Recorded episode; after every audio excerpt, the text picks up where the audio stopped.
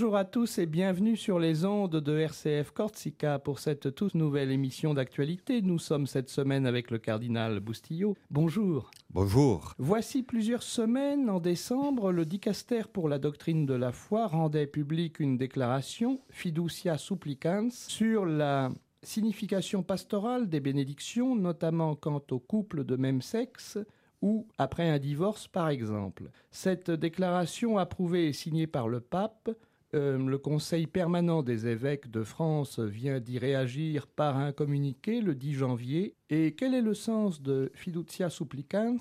Et que disent cette déclaration et le communiqué des évêques français et pour les fidèles?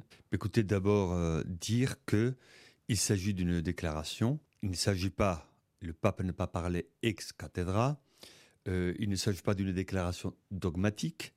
Il s'agit d'une déclaration pastorale elle touche surtout à l'Occident, et donc euh, je peux comprendre que dans des cadres culturels comme l'Afrique ou ailleurs, euh, cette déclaration a provoqué des réactions.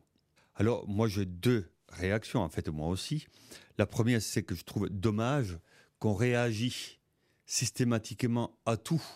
Quelque part la logique du monde, elle touche aussi l'Église. Donc on est systématiquement dans la réaction voilà, le, ce document a dit, mais moi je suis d'accord, moi je suis pas d'accord. On est un peu comme sur Facebook, j'aime, j'aime pas. Je suis d'accord, je suis pas d'accord. Et je crois que euh, ce document, il rappelle quand même l'essentiel de la tradition euh, chrétienne sur le mariage, donc il ne faut pas l'oublier.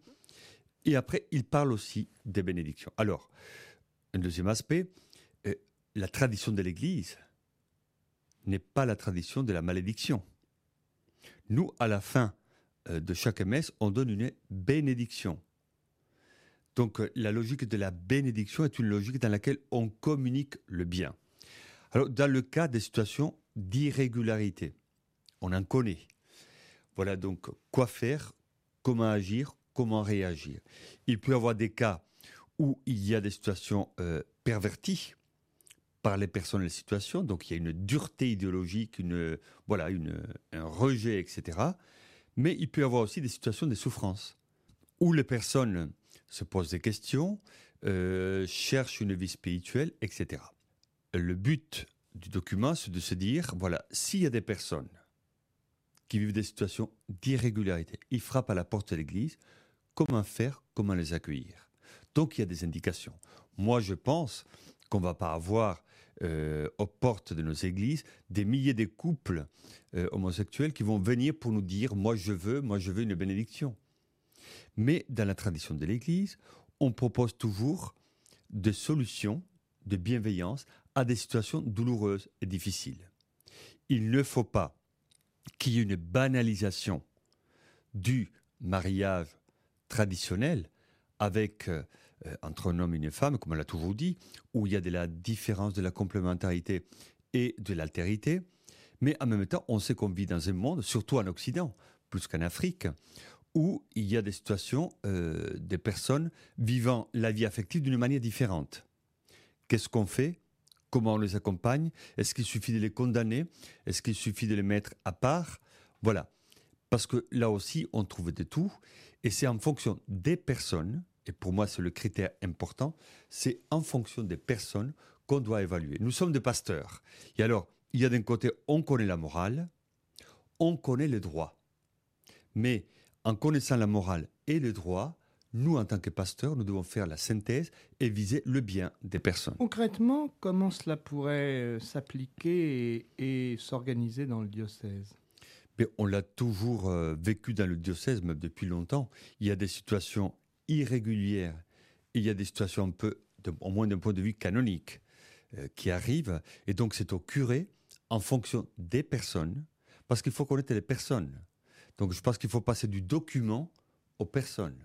Quand un prêtre, qui est un pasteur, a des personnes devant lui, en fonction d'une rencontre, d'un dialogue, etc., il va comprendre s'ils viennent juste pour avoir un droit et pour forcer, ou s'ils viennent parce qu'ils veulent vivre un cheminement spirituel.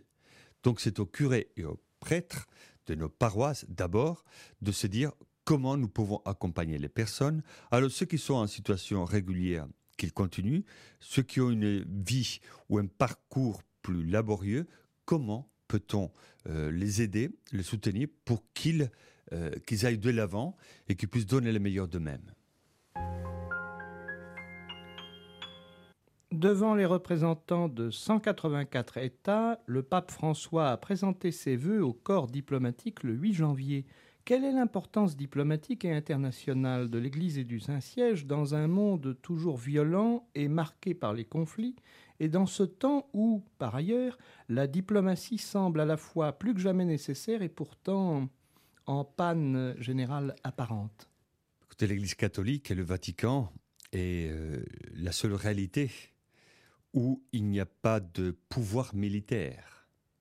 Ce ne sont pas les gars de Suisse qui vont faire que beaucoup de poids dans la tradition euh, militaire internationale. Donc, euh, l'Église catholique a le pouvoir de la parole. Et la diplomatie pontificale a toujours eu un, poids important dans le dialogue entre pays.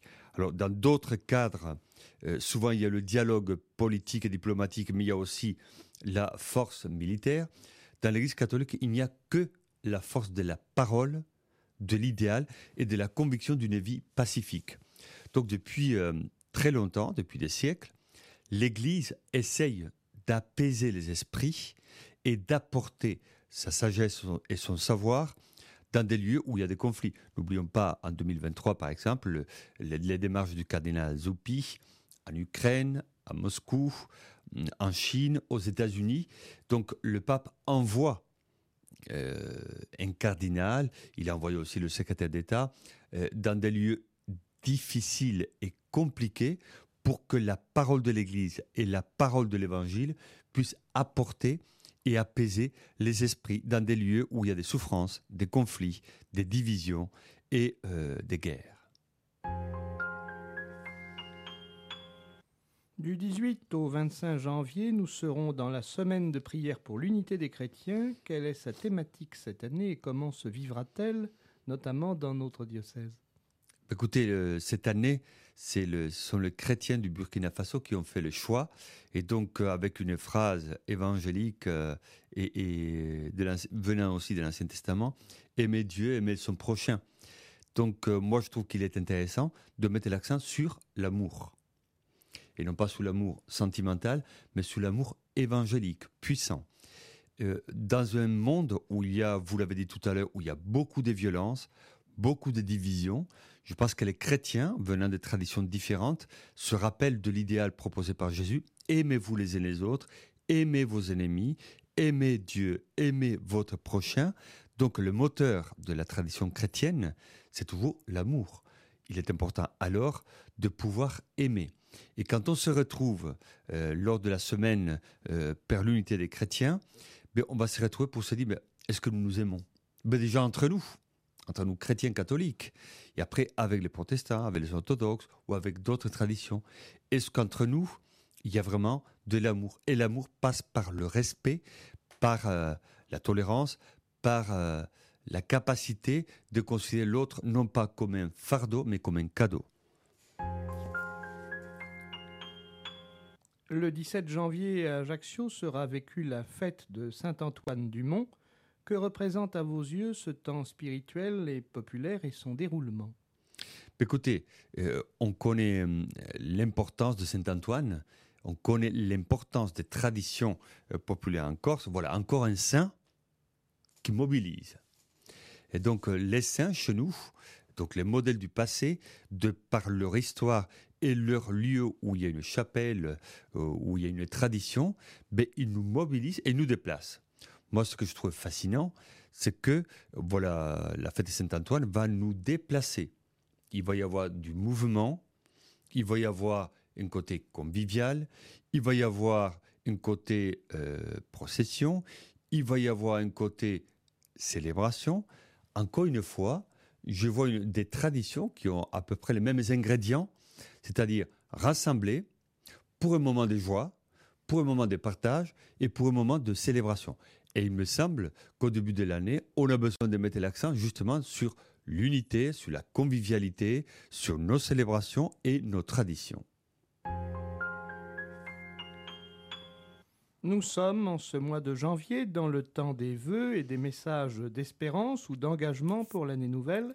Quel message adressez-vous à l'ensemble du diocèse et à tous nos auditeurs et quels vœux formez-vous en ces premiers jours de 2024 Écoutez, c'était moi où j'ai assisté à pas mal de vœux, de cérémonies de vœux, le préfet, les maires, euh, le maire de notre ville, etc. Donc ce sont des moments, je pense, heureux parce qu'on écoute des vœux. C'est le début de l'année, donc tout le monde souhaite, pas des aloudes, qu'il y ait la paix, qu'il y ait la joie, qu'on soit heureux, etc., etc. Mais en même temps, je pense qu'il faut, le premier mois, il est important de faire des vœux, mais après, il y a 11 mois après nous. Donc il est important que ces souhaits puissent se réaliser et qu'ils puissent avoir la responsabilité euh, dans chaque réalité de pouvoir incarner euh, cet idéal. Alors, de ma part, je souhaite que nous vivions une année vraiment dans la paix et dans la joie, et dans l'unité. Notre société a besoin de retrouver la paix, de retrouver la joie, de retrouver l'espérance. Il y a des déficits euh, dans la vie sociale qui sont graves, et qui sont douloureux, qui fragilisent notre vie. Donc je crois qu'il est important de retrouver ces moteurs qui vont, qui vont nous faire euh, vivre, euh, rêver et qui vont nous pousser à mieux vivre ensemble. Et donc, je le répète, la paix, la joie, l'espérance, la santé, on a besoin. Donc, je souhaite pour tous les Corses que nous puissions vivre une année pleine d'espérance, pleine de santé, de paix et de joie. Pas de salute a tutti. Il y a eu tout récemment un moment important pour RCF Corsica avec la venue dans l'île du président de l'ensemble du réseau national, Jean-Frédéric Joliet. Il a tenu à vous rencontrer. Que retenez-vous de vos échanges quant au diocèse et pour la radio et sa mission? Ben, Je crois qu'il est important aussi pour, euh, pour notre radio d'avoir des liens aussi avec d'autres radios, avec le côté national. J'ai beaucoup apprécié euh, les paroles, la présence du président, parce que j'ai senti de la qualité, j'ai senti aussi de l'ambition, j'ai senti aussi une manière de vivre euh, l'évangile à travers les ondes. Et donc c'est quelqu'un qui est passionné et passionnant, donc c'est quelqu'un qui peut communiquer de la force à la radio, de par ses capacités personnelles d'organisation et de vision, et de par sa euh, vie aussi personnelle de foi.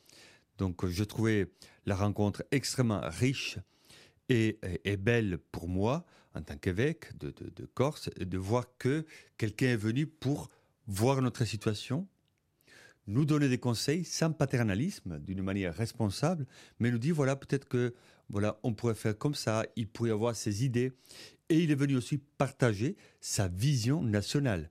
Donc ça peut nous apporter une vision plus importante à nous aussi et nous dire voilà comment nous pouvons continuer à avancer d'une manière sereine et d'une manière aussi compétente pour euh, mieux servir tous nos auditeurs qui attendent de nous une parole euh, de compétence, une parole de foi, une parole de joie. Eh bien, c'est sur ces dernières paroles de foi, de compétence, de joie que nous allons nous quitter. Nous vous retrouverons, Éminence, très prochainement. Merci. Merci à vous.